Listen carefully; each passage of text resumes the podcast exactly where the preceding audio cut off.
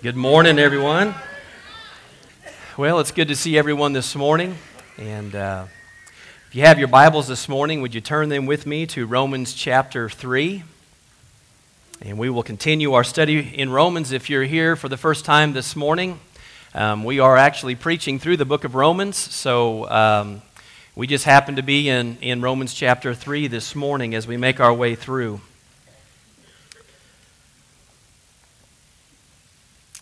I'm going to open up in prayer. Father God, I want to thank you, Lord, for this church, for this body of believers, Lord, for those that have made their way here today, Father, maybe some for the first time, maybe some others for, it's been many times, Father, but Lord, I thank you for your word today. I thank you, Lord, that we have the privilege of coming and worshiping you, God, together, and Lord, also opening up your word. I pray that your Holy Spirit would be our teacher, and Father, that we would revisit this good news of great joy. And Lord, that maybe, Father, in our own hearts, God, you could flame the fire of the good news and why it's so good. So Lord, I pray that you would do that. We trust you will in Jesus' name. Amen. I'm going to begin this morning not in Romans, though. Our first passage I want to read to you is actually found in Luke chapter 2. And for those of you that read the Christmas story, you know this is one of the gospel accounts of the Christmas story. And there were shepherds living out in their fields nearby. This is in Luke 2, 8 through 11. Keeping watch over their flocks by night. And the angel of the Lord appeared to them, and the glory of the Lord shone around them, and they were terrified. But the angel said, "Do not be afraid, for I bring you good news of great joy that will be for all people. For today in the city of David a Savior has been born to you. He is Christ the Lord." This morning as we move into Romans chapter 3, it's amazing to me that we're going to, even in our own study today, learn more about this good news. And how does this fulfill the Christmas story as we come to this time of year, as we look to this next week with all we have in our calendars and schedules that we must finish and get ready before we celebrate this occasion where the good news came to earth. And we're going to read in Romans chapter 3, starting in verse 9 through 23. Just got a little section here we're going to cover today. But if you have them, just follow along with me. Paul the Apostle here continues now writing. He says, "Well then, should we conclude that we Jews are better than others? Not at all, for we have already shown that all people, whether Jews or Gentiles, are under the power of sin. As the Scriptures say, no one is righteous, not even one. There's no one that's truly wise, no one that seeks God. All have turned away, and all have become useless. No one does good, not a single one. Their talk is foul, like the stench of open graves. Their tongue is filled with lies. Snake venom drips from their mouths. Their mouths are full of cursing and bitterness. They rush to commit murder. Destruction and misery always follow them. They don't know where to find peace, and they have no fear of God at all. Obviously, the law applies to those whom it was given, for its purpose is to keep people from having excuses and to show that the entire world is guilty before God. For no one can ever be made right with God by doing what the law commands. The law simply shows us how sinful we really are. But now God has shown us a way to be made right with Him without keeping the requirements of the law. As was promised in the writings of Moses and the prophets long ago, we are made right with God by placing our faith in Jesus Christ. And this is true for everyone who believes, no matter who we are. For everyone has sinned and fallen short of the glory of God." We have a lot of news in our lives that, I don't know if you're a news watcher or not, but I do watch some news. My wife tells me sometimes I watch too much news. But it's amazing to me how quickly news spreads, number one, but how quickly headline news becomes old news. It doesn't last very long. And if you were given the option to hear the good news or the bad news. If somebody says, hey, I've got some news I want to share with you, but I have good news and I have bad news, which would you choose? Good news first. Well, I'm just the opposite. I want to hear the bad news first, and then you can finish with the good news, right? And it's amazing to me as we study this passage of Scripture, as we think about the good news that the Apostle Paul has been beginning to share with all of those that are in Rome, that are reading and that are listening to this letter, and even those who have read it since then, as Paul the Apostle shares with them the theme of his entire letter. It is about good news. That's what it's about. And if you think about Luke chapter 2, that even prior to all of this, that God from eternity past, this was his plan, that he would do this. That the good news was going to be this, that God was going to send his own Son into the world. And that in doing so, he was going to provide for all of mankind a way in which everyone can be found righteous and right before God. And that is really good news. Maybe this morning you've heard the good news so much, the good news is just old news. But I'll be honest with you that this story of the good news that we are reading about some 2,000 years ago, as Jesus Christ, the Son of God, the incarnate Son of God, came to earth and was born, is still headline news for every single person who receives the message of salvation through faith in Christ. It is brand new news. And this message never gets old. Never gets old. Never does. Now, there are some people that are really good about sugarcoating bad news. Some of you are gifted. In fact, by the time you share with someone the bad news, they didn't even feel like it was bad news at all, right? But the Apostle Paul's not so good at that. In fact, the Apostle Paul, he is laid out now first, before he's going to move into this good news, because he's basically going to develop an entire history of what this good news is about. He's going to develop this entire theology of this gospel. What is Paul going to do? He is going to, before anyone will be willing to even listen to this good news, he's going to make sure that everybody knows the seriousness and the gravity of the bad news. That's what Paul's doing. And if you were to read this, and as we talked about even last week, what is amazing, that Paul the Apostle didn't cut anybody any slack whatsoever. He didn't put a little sugar on it, didn't pour any honey on it. He just said it for what it was. And as we learned 2 weeks ago, that every single Gentile stands before God guilty, because we are all sinners, everyone. And we've all fallen short of the glory of God. But then there was the Jew who would have also been listening to this letter. And the Jews would have thought somehow, some way, they were above the Gentile. In other words, that because they were the chosen people of God, that God made the covenants for the entire nation, starting with Abraham and then carrying on through, that God gave them the law through Moses, and that God gave them prophets, and he sent them judges, and God gave them the temple worship and the sacrificial program and the priesthood and everything that God gave them. The Jew literally thought that they were somehow above the law to a degree. And in fact, most Jews were busy trying to keep the law of Moses, and by doing so, they thought that made them righteous before God. But as we learned last week, there wasn't a one of them that kept the law. In fact, when Paul was writing this about it in chapter 1, about these Gentiles, about all their bad sin and everything that they were doing, right? You can almost see the Jews nodding their head saying, them dudes are heathens, that's what they are. But then Paul goes on and shares with them now that, guess what, Jew? You were in the same boat as every Gentile. And I promise you, they didn't like to hear what he was saying. I have met Jews literally that believe that they are right with God simply because they are Jewish. They're right with God.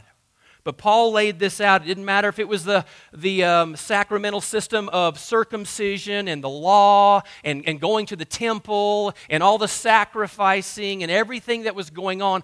All that was doing was pointing to Christ. That's all it did. It pointed to the one who would come, and he would make the final sacrifice, because why? The blood of goats and bulls would not do what? It wouldn't atone for sin at all. In fact, it still left them guilty. But when Jesus Christ came, the very last lamb who would ever give his life, his blood, he was the spotless, sinless Son of God, and God said, okay, that was enough right there. I receive that sacrifice, and I take that as a propitiation, in other words, a payment of redemption for all sin, for all mankind. Every sin, past, present, future, that has ever been committed and that ever will be committed, when Jesus Christ died, he put an end to that. Aren't you glad for that today? So Paul is sharing with them the really bad news. Let me say this. As tragic as some of the bad things are that has happened in your lives, for example, some people are not willing to listen to reason or good news until they really hear the bad news first. I'm a little that way myself. And that's what Paul's doing here. Paul's going to make sure that those in Rome that he's writing to, that there's not going to be Jewish people in that congregation there, or that body of believers that is somehow looking down on the Gentile because they are less than. Paul says, no, let me tell you what I'm going to do. I'm going to level the foundation, because God says that every man is guilty before him. And that's what God's word says. But the amazing thing about this gospel message that Paul is sharing, and why this is such good news, is that God has provided a way for mankind to be right with him. That is an amazing thing. Why? Because we cannot do it in and of ourselves. It's impossible, Paul says. And the reason this is so significant is because, number one, God requires this. Number two, God has provided a means where man might be right before him, even sinful man, which we all are. And then the third thing is, God bestows his righteousness to us because of Christ. And that's an unbelievable thing, because Paul says, I'm not ashamed of the gospel of Jesus Christ, because it's the power of God unto salvation for all who believe, first for the Jew, then for the Gentile. And then he goes on and says, and in this gospel, the righteousness from God is revealed, and it is from faith to faith, from first to last. And Paul's going to begin now to get into this whole subject of why this good news is such good news. And first, he delivers the bad news, that every man stands before God without one iota of excuse. Not one. They stand before God guilty. And so everyone does. So before anyone can appreciate the good news, before anyone can see their need for the good news, before anyone will even be receptive of the good news that Paul is now writing to those in Rome, and before anyone will understand the power of the good news, they've got to first hear and understand the seriousness and the reality of the bad news. That's what they have to get. So Paul does that. He does a magnificent job here of laying it out. And he didn't put any sugar on it, and he didn't make it taste good as it went down. He just said it for what it was. And that's amazing that Paul did that in the way that he did. He says first that both Jew and Gentile stand equally guilty before God because of their sin and rebellion. That's important that we get that. See, the great thing about Christianity is that we are all level. There's no hierarchy. You don't look up to a pastor as if he's somewhere on a level that's way above anyone else. Or that's not true. Everyone is like on this concrete floor down here. We are all Jew, Gentile, person, man, male, female. It doesn't matter whether you're the biggest heathen or whether you just feel like you hadn't committed hardly any sin. You're all guilty before God, and it's a level field. And that's where it all starts. And that's one thing I love about Cowboy Church is, you know what? There isn't any hoo-hoos here. Right? Isn't that something with the Grinch? The Whoville? Yeah, this is not Whoville. Okay? Hey, that's theological. You hear me? Yeah, you might want to edit that. Anyway, There is no who's, okay? We are all just people who have experienced the amazing grace and forgiveness that God provided through Jesus Christ.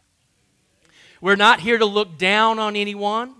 We're here to simply share with you the amazing good news of the gospel, that only in Christ can you find anything in life that'll ever bring any sense to this whole thing that we call the existence of life. It can't be found anywhere else. And so if you're here this morning and you say, well, you know, I feel pretty low. Listen, it doesn't matter how low you feel. God can get lower to you. He can reach lower than you feel. It doesn't matter how far out you've been. Why? Because God's love surpasses as far out as you could ever imagine. This good news is so amazing. And so Paul is sharing this. He makes it clear that everyone, Jew, Gentile, doesn't matter. Sorry, you're guilty before God. There's a lot of self-righteous people who look down on others as if somehow they have attained their own righteousness through their works. And what we've done in some religious facilities and religious entities is we have placed man over the top of the Bible. And they have said, with your salvation, you leave that to us to teach you what the Word of God says. With your salvation, you leave that to us. You just do what we tell you to do, and then we will take care of your salvation. That is a lie. This is how it goes. Do you see what I'm saying? That no man needs anyone to tell them, truthfully, what the Word of God says, because the Holy Spirit teaches me. The church is not responsible for your salvation. Christ is responsible for your salvation. Doing A, B, C, and D is not going to give you your salvation. Faith alone, by grace alone, in Christ Jesus, gives you salvation. That's what it is. You don't have to do X, Y, and Z in order to be. Why? Because Jesus Christ already did it all. We just simply need to believe and trust and follow Christ. That is it. But self-righteousness, boy, that's a sickness. Where others somehow, that's what it does. It makes us feel like, well, we've done these things and we've climbed this ladder and we can somehow look down on the prostitute somewhere or the addict somewhere or whatever you want to call it somewhere. No. By the grace of God, where would I be? That's not true, see? We're all level. We're all level. Then he says this, that both Jew and Gentile are without excuse before God. As if somehow the Jew could be somewhat without excuse, or the Gentile could be, because the Gentile would say, well, yeah, but hold on. We didn't get the law of God given to us. We didn't get X, Y, and Z. So we didn't really know. Well, what did Paul do in Romans 1? Paul makes it very clear that that's not the case. Because to the Gentile, God revealed himself to every man. He's revealed something of who he is, that he exists and that he is real and that he is someone that they need to take what light they have and to pursue him. And he did that through what? His creation. He says this, that since the creation of the world, God's invisible qualities, being that his divine nature is one of those attributes, and his eternal power, they're clearly seen by what God has made, so that all men are without excuse. No man anywhere, any place, throughout all of existence will ever stand before God on the judgment day when God judges all men. No one will stand before God, no matter what tribe, language, tongue, where they're from, and say, God, I've got an excuse. I just didn't know that you existed. Because it's not true. Because you can look at his creation. You can see the character and nature of God, just elements of who he is, just alone in what he's made. And he's given us those things as evidence and as also a testimony against those who would ever say before God, you don't exist. And I realize that there's atheists and agnostics and so on and so forth out there, and they're very prevalent within our society, and it's probably the fastest growing group of people within our own country. And you know what they say? God does not exist. But listen, truth is not relative. The truth of God's existence is not true because you say he is or say he does not. It's true because he is truth. So it's outside of those realms. That's the truth of it. And then Paul says this about the Jew. There's no excuse for you, Jew. I'll tell you why, because why? What did God do for you? Well, God did some amazing things for you. He gave you the covenants. He adopted you as his own people. He gave you the law, the prophets. He gave you circumcision. He gave you the human ancestry of whom Christ would come from. So every Jew is without excuse. So Paul lays it out, flattens it out. He says, this is it. Every man stands before God guilty. That's bad news. But then he says, oh, but wait. I bring you good news of great joy that will be for all people. That today in the city of David, a Savior has been born to you, and he is Christ the Lord. This is the good news. In 3:9, he says this. This is what Paul writes here. You can imagine his readers now. He's got their undivided attention. Why? Because the Jew thought he was somehow okay. And Paul makes it clear, no, you're not. And the Gentile, well, he's full of excuses, and he's not. And he says, well then, talking to the Jew, should we conclude that we Jews are better than others? No, not at all. For we have already shown that all people, whether Jews or Gentile, are under the power of sin. It's amazing to me that even within evangelical Christianity today, we have groups out there that feel like they're somewhat better than others. That somehow we're the only church going. We're the only ones that have a cornerstone on the theology of the Word of God. And if you don't believe along the lines of what we teach, buddy, you don't have a chance. That's not true. That's a scary way to view those things. So Paul begins to tell him in verse 10 of chapter 3. He lays this out for him. Now here is where there's no sugar. All right? Kind of like your mom and daddy used to tell you. They told you how it was, right? And then grandma and grandpa laid the sugar. Right? Yeah, that's the great thing about being a grandparent, right? I'm not there yet, but I'm looking forward to that. Right now, I've just got to be salt and poison. But anyway, yes. But as a grandparent, they tell me you spoil them rotten, send them home. That's what they say, all right? So he starts out and says in verse 10, this is what the psalmist David, this is what the psalmist said. He goes, by the way, this is what the psalmist said. Not even one is righteous. That there is no one who seeks God. See, for the Jew, that'd be a mind blower. All have turned away and not a single one does good. Whoa. Really? I thought I was good. Wrong. Their talk is foul, filled with lies and full of cursing and bitterness. Boy, that would go popular today, would it not? Wow. They rush to commit murder. Remember we learned last week? See, the Jew wouldn't do a lot of this stuff outwardly. You know, we're not going to go out and outright commit adultery. But what I am going to do is, when I get tired of the woman I'm with, I'm going to issue her a certificate of divorce, and the one I got my eyes on, I'm going to go marry. Why? You know why? Because they're following the law. You see what I'm saying? They think they're keeping the law. Then they go over and get married to this one. Well, they didn't commit adultery. Why? Because according to the law, we're married. Well, when that one gets old, guess what? Ah! Move to the next one. Certificate of divorce. Let's get another one. And what did Jesus tell them? Whoa. Oh, by the way, if you've even looked on a woman and even lusted after her, schmack, you have committed adultery in your heart. Wow. And then he goes on because he knew the Jews were this way about murder. Oh, we're not going to commit murder. No, we're not going to do that. If we're going to stone somebody, it's going to be done legally. That's why they brought that woman to Jesus. We're going to do this right. And then what did Jesus do? He kneels down. He begins to pin something in the dirt with his finger. You without sin, go ahead and chuck the first rock.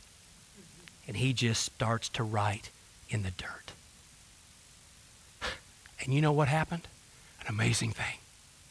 Those religious, law-keeping Jew leaders there, they left, starting with the oldest.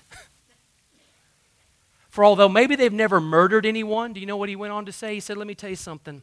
If you say in your heart to your own brother, Raka, in other words, you curse your own brother or whatever, you have hated them already. You've committed murder in your own heart, Jesus said. Because see, this is the thing. People want to follow a law to the deal. You know what I'm saying? We want to say, oh, we've done this, but in our heart we're carnal to the core. And Jesus knew that. See, because obeying the law never made them righteous before God whatsoever. Why? Because the issue was the heart matter, and he already knew that in the heart of hearts of every man, it's not just wonderful things, it's carnality. And so the religiousness of that day, Paul addresses it right out and just throws them down right there before him. He moves on and says this, they don't even know where to find peace with God, and they have no fear of God. Then he moves on. Well, what about the law? I know people today want to say, we're under the law. The law was never given to Gentiles. The law was given to who? Jews. But let me tell you something that the Gentiles have also, that when we do things that are similar to what the law says, we show that we are a judgment of ourselves because God has written things on our hearts. And as you think about what's going on in our own society today, just to bring some application here to where we live. In our own country, we've been doing all we can do for many people is to get God out of our country. We don't want the mandates of God taught here. We don't want to see it here. We don't like it here. But then all of a sudden, and there's a huge atrocity that's happening across our nation. We have all of this stuff going on with different people, and these allegations are all coming out about misconduct. And what's interesting is they're all saying that is wrong. And you know what? It is wrong. But where do you get a position of what's right and wrong, and where does that basis come from? It cannot just come from a society. You can't just as a society say, well, we think it's wrong to murder. Well, where does that come from? Because for somebody, it may not be wrong for them to do that. See, the problem is what they're saying is, God, get out of here. We don't believe you. You don't exist. This is a figment of imagination for those weird wackos that are following you. And then at the same time, they're telling someone else, guess what? What you did was wrong. Well, where do we get the justification of what good and bad, right and wrong is? Where does it come from? He's written it on the hearts of people. That's the truth. And if they say, well, it's not based on God, then let me tell you what happens when you say it's a society thing. Well, in the next 25, 30 years, it may not be wrong then. Why? Because, see, things can change. Because a society determines what's right and wrong. You can't have it that way. You got to have something that is etched in stone that says this is the bar, this is the requirement, this is the law, this is what it is. And if you don't have it higher than human authority, then guess what? It will shift with time and with depravity. It's nothing holds. And then really, if you think about this, if you want to take this to its logical conclusion, when there is no real truth and everything is relative in truth, this is where we're headed, and we're coming here quickly. The problem is, if there is no relative truth, no absolute truth, then this is our dilemma. What you tell me is wrong, you've already made a statement that you think that's true. You've made an absolute. Do you see what I'm saying? But for me, if I don't feel like that's wrong for me, then I can do what I feel like I'm going to do, because then where's the judgment thing? Where's the standard? And that's what we're running into. That's why, sorry about that. I don't know who brought that up here. Where's the goalpost? No, just kidding. I don't know where my mind went there, but it goes like that. So my point is this.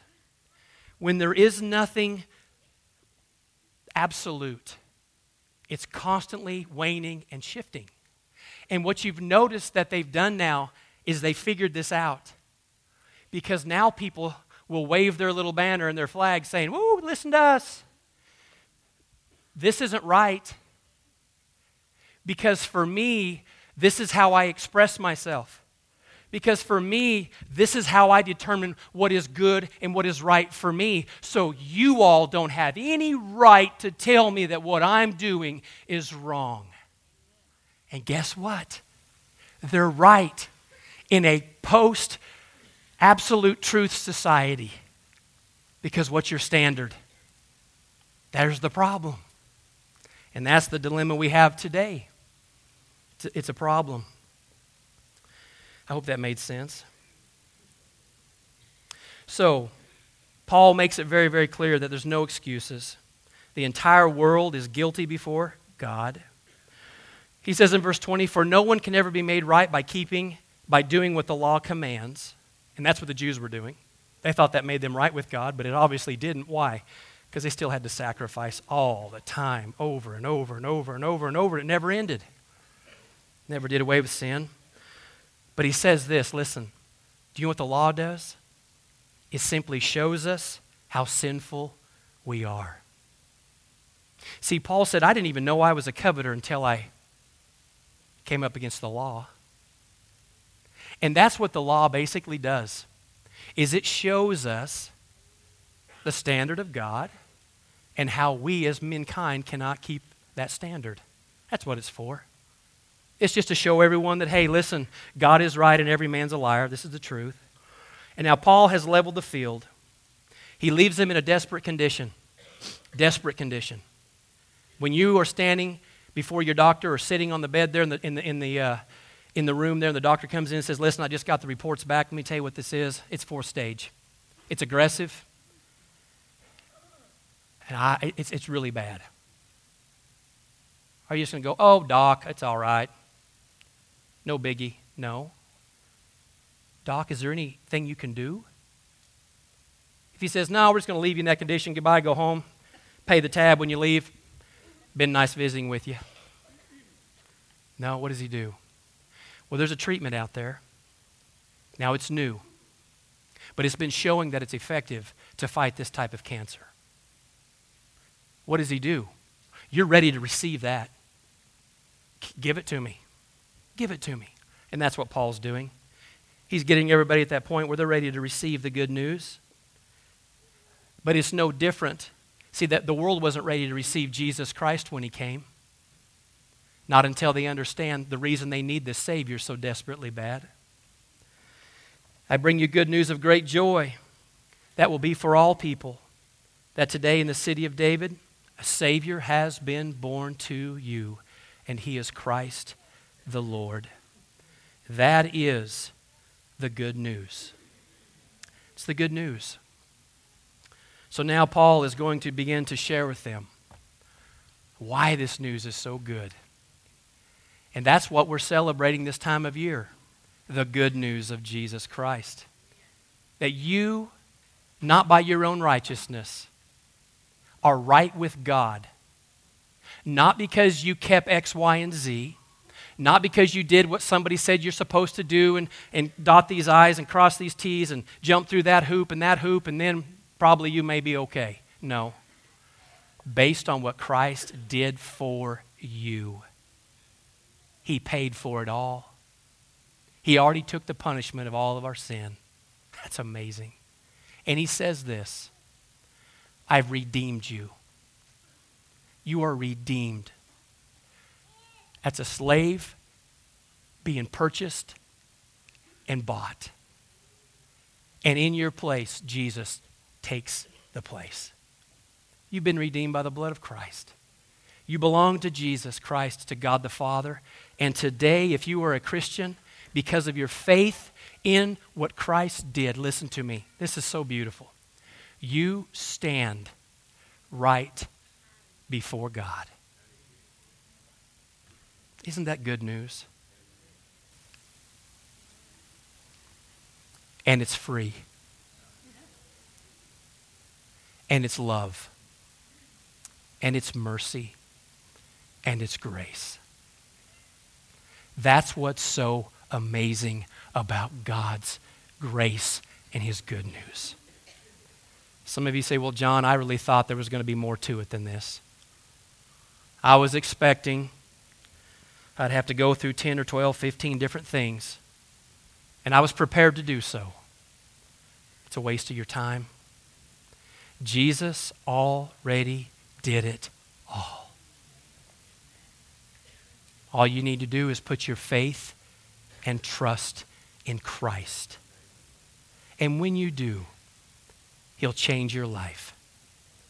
He will offer you forgiveness, redemption, His righteousness imputed on you, given to you, granted to you. You stand before God at that moment in time completely forgiven and right before the God of this world. Isn't that amazing? I hope that you know and have experienced this good news. And that this year at Christmas, although it gets to be an old thing to hear every year about this good news of great joy, the truth is, it is the greatest news of all. Amen? Let's pray. Father God, I want to thank you for your good news this morning. Lord, how easy it is for us to forget just the greatness of your love, your mercy, your grace, your forgiveness. Lord, there's probably some here this morning that said, you know what? If you knew all my sin, you'd never, ever believe that a God could ever forgive me. But the truth is, that's a lie. God, you forgave all sin, not some, but all. So Lord, today, maybe there's someone here, maybe for the first time, they want to place their faith and trust in you, God, because they understand that Christ did an exceptional thing by the love of God, Lord, today, that they want to commit their life to you. Lord, I pray that you'll save them today. I know you will, because your word says that you won't turn away anyone who comes to you. Father, I pray that you would help them to experience and know this new birth, that they become a new creation in Christ Jesus and all things become new. The old is gone. Father, today, that can be the fresh story of the headline news in their life. That's this gospel. For the rest of us that have heard this story over and over and over again, and somehow we have lost the wonder of this amazing gift of salvation. Lord, would you just restore in us this joy of our salvation, the excitement of knowing you, the reality of being right before God, and the thankful hearts that we should have and the gratitude that we should show for what you've done. Father, we pray these in Jesus' name. Amen. Amen.